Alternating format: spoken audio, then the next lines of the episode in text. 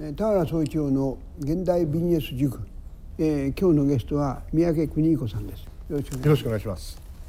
ところでまああの日韓の外相会談が行われました、はい、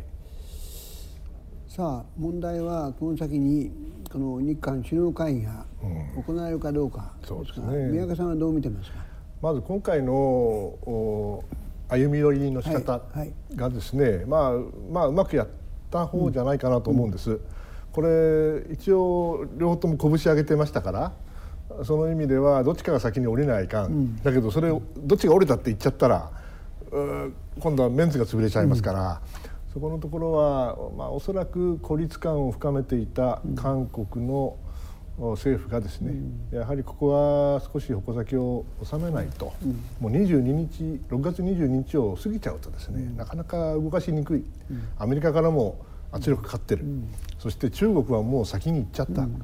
そうなると韓国だけじゃないかということになりますからやはり何らかのシグナルが出たんじゃないかと思うんですこれ推測ですけどね。その時にもうおそらく日本側も暗雲の呼吸だと思うんですよ。それを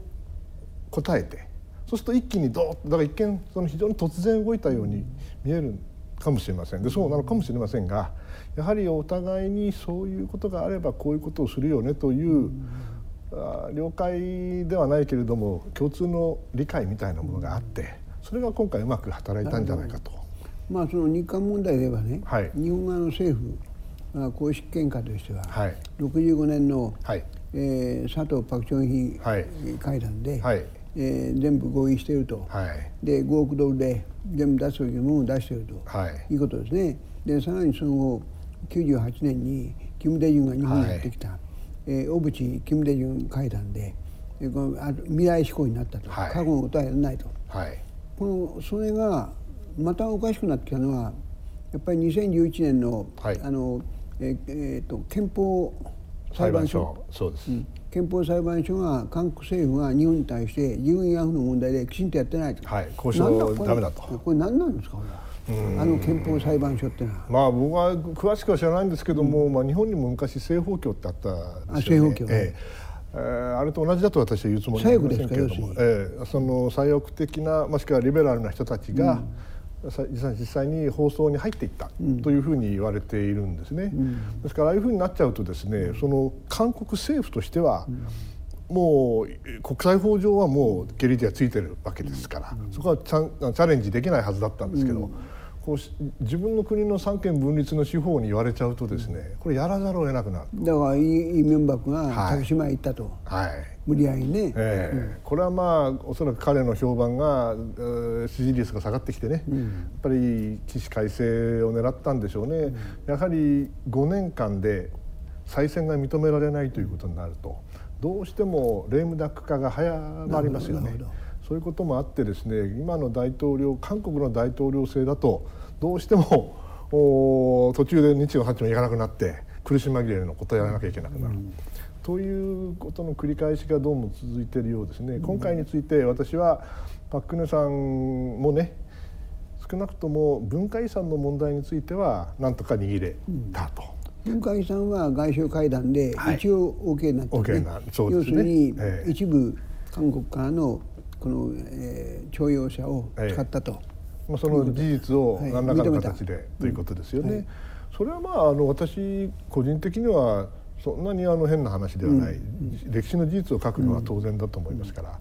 ただ問題はこの文化遺産の問題を超えてですね、うん、次にじゃあ首脳会談ができるのかっていう先ほどのご質問ですけども、そこはまた次の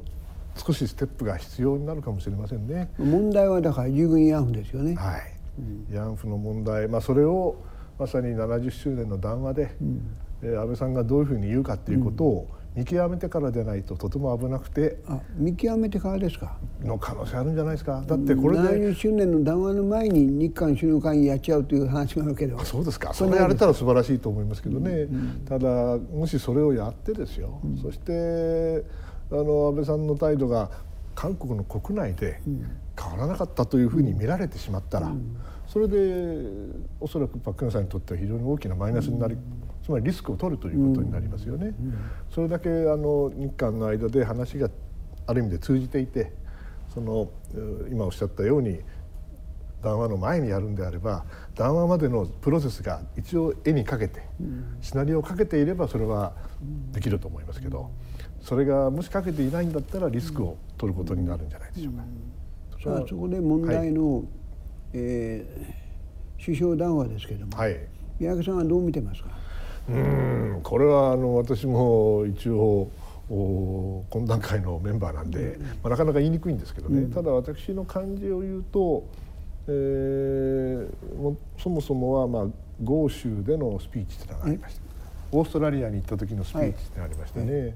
それからアメリカでも言いました、ね、インドネシアでもありました、そしてアメリカでもありました。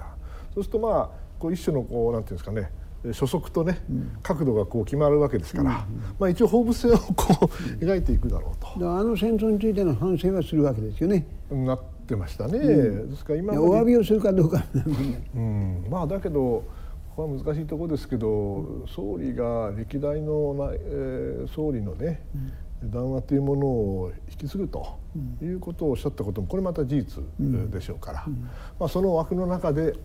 放物線を描いていくんだろうなというふうに思っています。ある自民党のね、はい、幹部がこの間私に面白い話をしたんですよ。安倍首相っていうのはね、はい、2つの顔を持っていると、うん、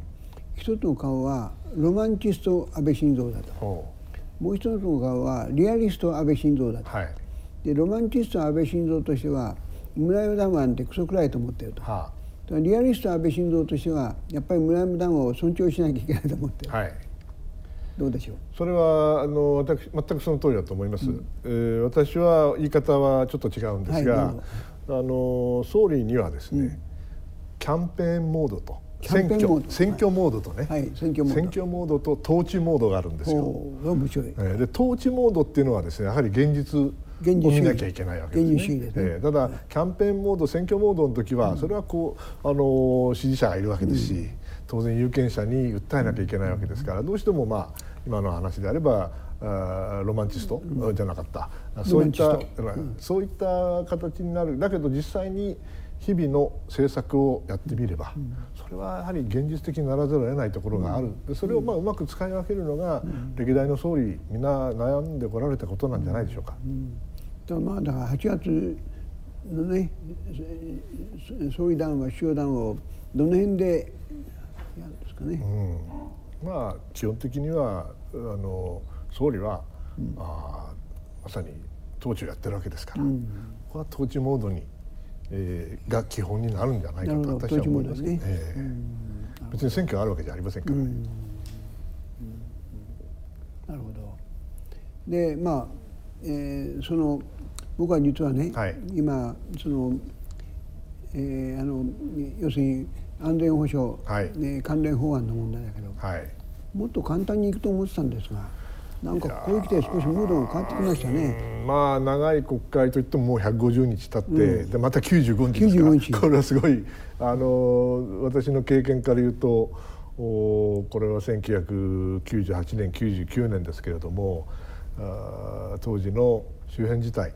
周辺事態、はい、あの時にですね、うん、北米局におりましてね、外務省の。うん。で私の前任と前々任と3人の課長が関わってでやっと挙げさせていただいたわけですよね。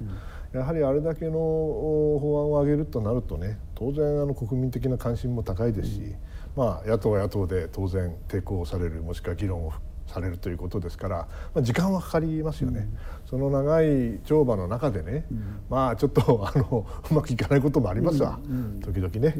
でそれが今おっしゃった流れがちょっと変わったような、いうふうにおっしゃったんだと思います、まあ、それはその通りだろうと思いますし、えー、もちろんあるのもなきゃ一番いいんでしょうけども、しかしまあいずれこの問題はあのおそらく野党は徹底抗戦徹底議論という形で、えー、時間をかけてくるでしょうから。問題はね、はい、よく分かんないのは野党はどうしたいんですか？つまりね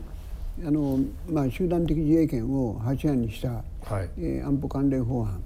要するにまあ言ってみると日米同盟強化路線ですよね、はい、進化路線と言ってみる、はい、日米同盟強化路線、はい、でまあアジアの状況がだいぶ変わってきたと。中国がね東シナ海、南シナ海で相当強硬なことをやってる、はい、で北朝鮮が、まあ、核あの開発をやっちゃったと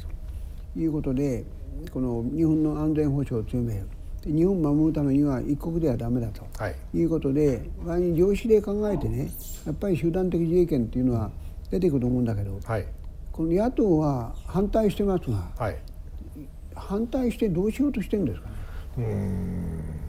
あの徹底抵抗して、抵抗したということを記録に残すということ抵抗したことを残すわけです、うん、あの私が一番残念なのはですね領域警備とかそのいわゆるグレーエリアの点については、うん、かなりあの意味のある対案も出てきてますしね、うん、あそこはどんどん議論をしたらいいと思うんですが、まあ、それは反対だからしょうがないということかもしれませんけど憲法の問題については全く対案がないわけですよね。うん、やはり国会というのはですねただ単に法律を出してそれを説明して説明が不十分だやれ定義が違ういや昔の答弁と違うじゃないかというこの揚げ足取りのようなねえー、言葉尻を捉えた失言を引き出そうとするやり方もあるでしょう。しかし本来はもし与党が一つの提案を出すんであれば当然野党は対案を出して、うん、そしてそこで議論中身の議論をした方がいいと思うんですよね。しかもね今の国会見てますと中身の議論どころか入り口の議論だけですね。憲法に違反して。るいや中入っちゃうとねこの塩梅悪いから、うん、ですから憲法の入り口のところでどうもとどまってる感じがするんですね。ねうん、それは私はそれはそれでいいんですけどそこの部分は。しかし中身もやってくださいよという気持ちはあります。うん中に入ると野党困るんですかね。うん、対案出さなきゃいけなくなってきますからね、うん、でその憲法の、まあ、いわゆる解釈を変えたという部分以外のところについては、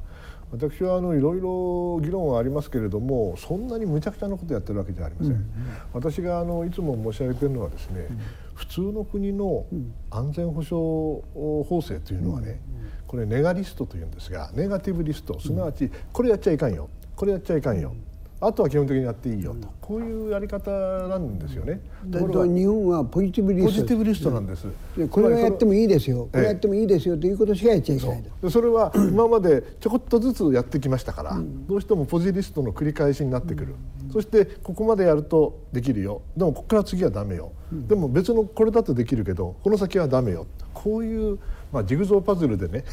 うん、あのピースがなくなっちゃった部分がある、うん、そんな感じですから、うん、これをもしシームレスにしようとするとですねどうしてもポジでやるしかない、ポジの間のミッシングのところもポジでやる、そうすると10本になっちゃうんです。これはある程度私はあの法案のやり方作り方そのものを変えるっていうのは今までの国会の答弁から言ってもとてもできませんから、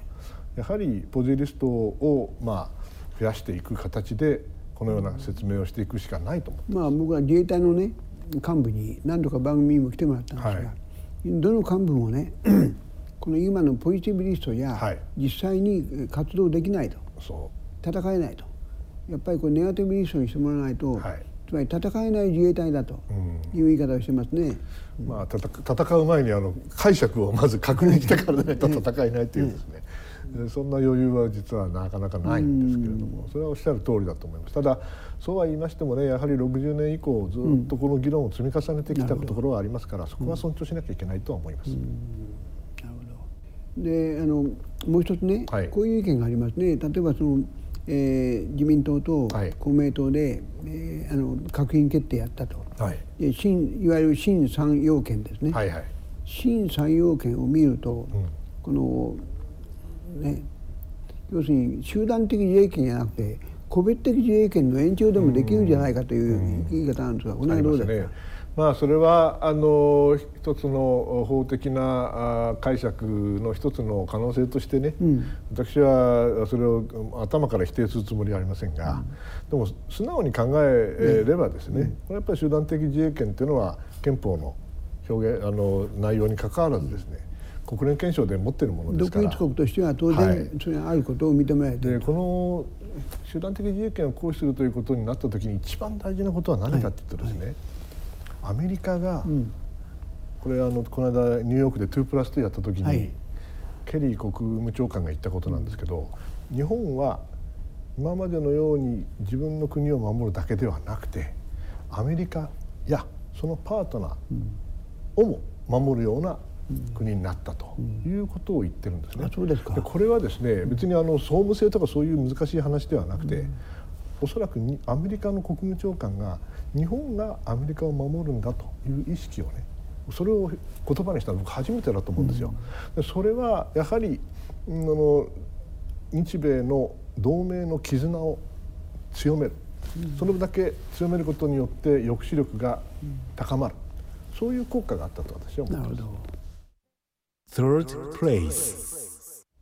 まあ僕らから見てね安倍さんいいことでちょっと唐突だと思うのは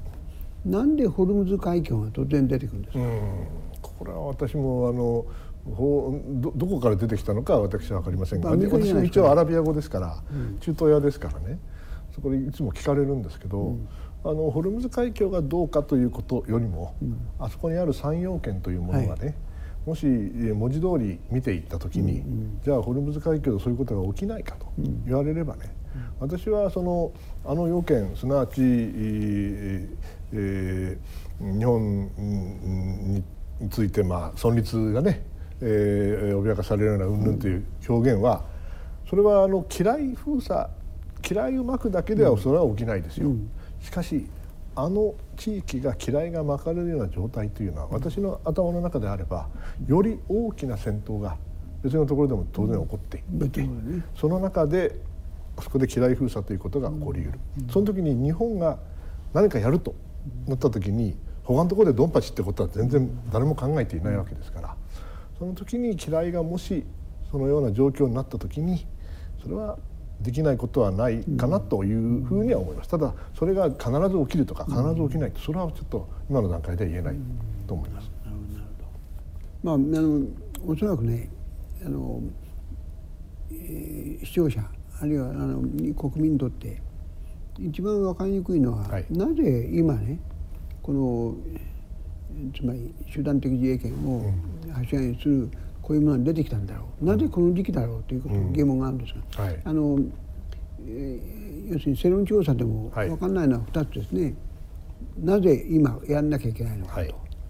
で一体何をやろうとしてるのかと、はい、この2つなんですが、うん、なぜ今なんですか？私のような人間にとってはようやく今できるようになったな。ようやく。はいようやくという感じです。1990年91年、湾岸戦争があって。あの具体的にはあの要するに、えー、ソ連邦の崩壊によって、はい。えー、冷戦が終わったと。で不確実性が高まった、うん、その中で日本があ影響を受ける事態というのはもっと増えてくるわけですよね、うん。うん、その中である意味で日本は徐々に徐々にですけれども法令を直していくべきだったと思うんです、ところが残念ながらその私は空想的平和主義というんですけれども、現実的平和主義になりきれなくて、うん、結局空想的平和主義のままで今までのものをほとんど変えない形で20年間ほっぽっといたと思います。具体的には、はい、あの湾岸戦争の時に、はい、日本の国内でもつまり湾岸戦争に自衛隊が参加すべきだと、はい、確か小沢一郎さんなんかが自民党の幹事長で、そう言ってたんですが、結局自民党の中に反対派が強くて湾岸戦争に参加できなかった、参加しないことでこの、えー、あのクウェートからシャンクス、はい、お礼を祝えなかった、うん、130億ドルを130億出しながら。出しながらね、うん。えー、十分な評価がなかったというふうに言われてます。まあクウェートは決してそういうつもりじゃなかったかもしれませんが、うん、結果としてあそこで大きな教訓があったことは事実ですよ、でその教訓とは何かというのは国際社会の一員としてやれるべきこと今の憲法の枠の中でできることあるんじゃないか。いやあるかもしれない。だけどそのことはやめとこうやということで、20年ある意味で議論を封印してきたところにですねやはり封してきた、えー、しかし本当の危機が起きてもおかしくない事態がですね、うん、それこそそのインド洋とかあペレシャ湾ではなくてですね、うん、もっと近いところで起こるかもしれないという状況になった時にですね果たして今のままでいいのか、うん、ということを考えるともうそろそろやってもいいのじゃないでしょうかというのが私の本音です。まあ、そこでね、はい、もう一つその、まあ、一般の国民で分かりにくいのはつまり小渕内閣で、はい、さっきおっしゃった周辺事態法っていうのができたと、はい、での周辺事態を今度外したわけですね。はい。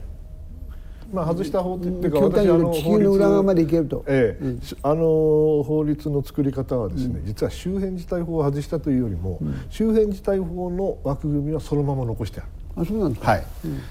安保条約の目的達成米軍に対して後方支援をやるという枠組みは同じなんです。でその部分については安保条約の枠内でやると、これ変わってないんです、ただそれに加えてですね、まあ、保険で言えばですね、特約みたいなもんですよ、特約つけてその外の部分についてもそれは日本に対してそのような重要な影響が及ぶ場合にはですね、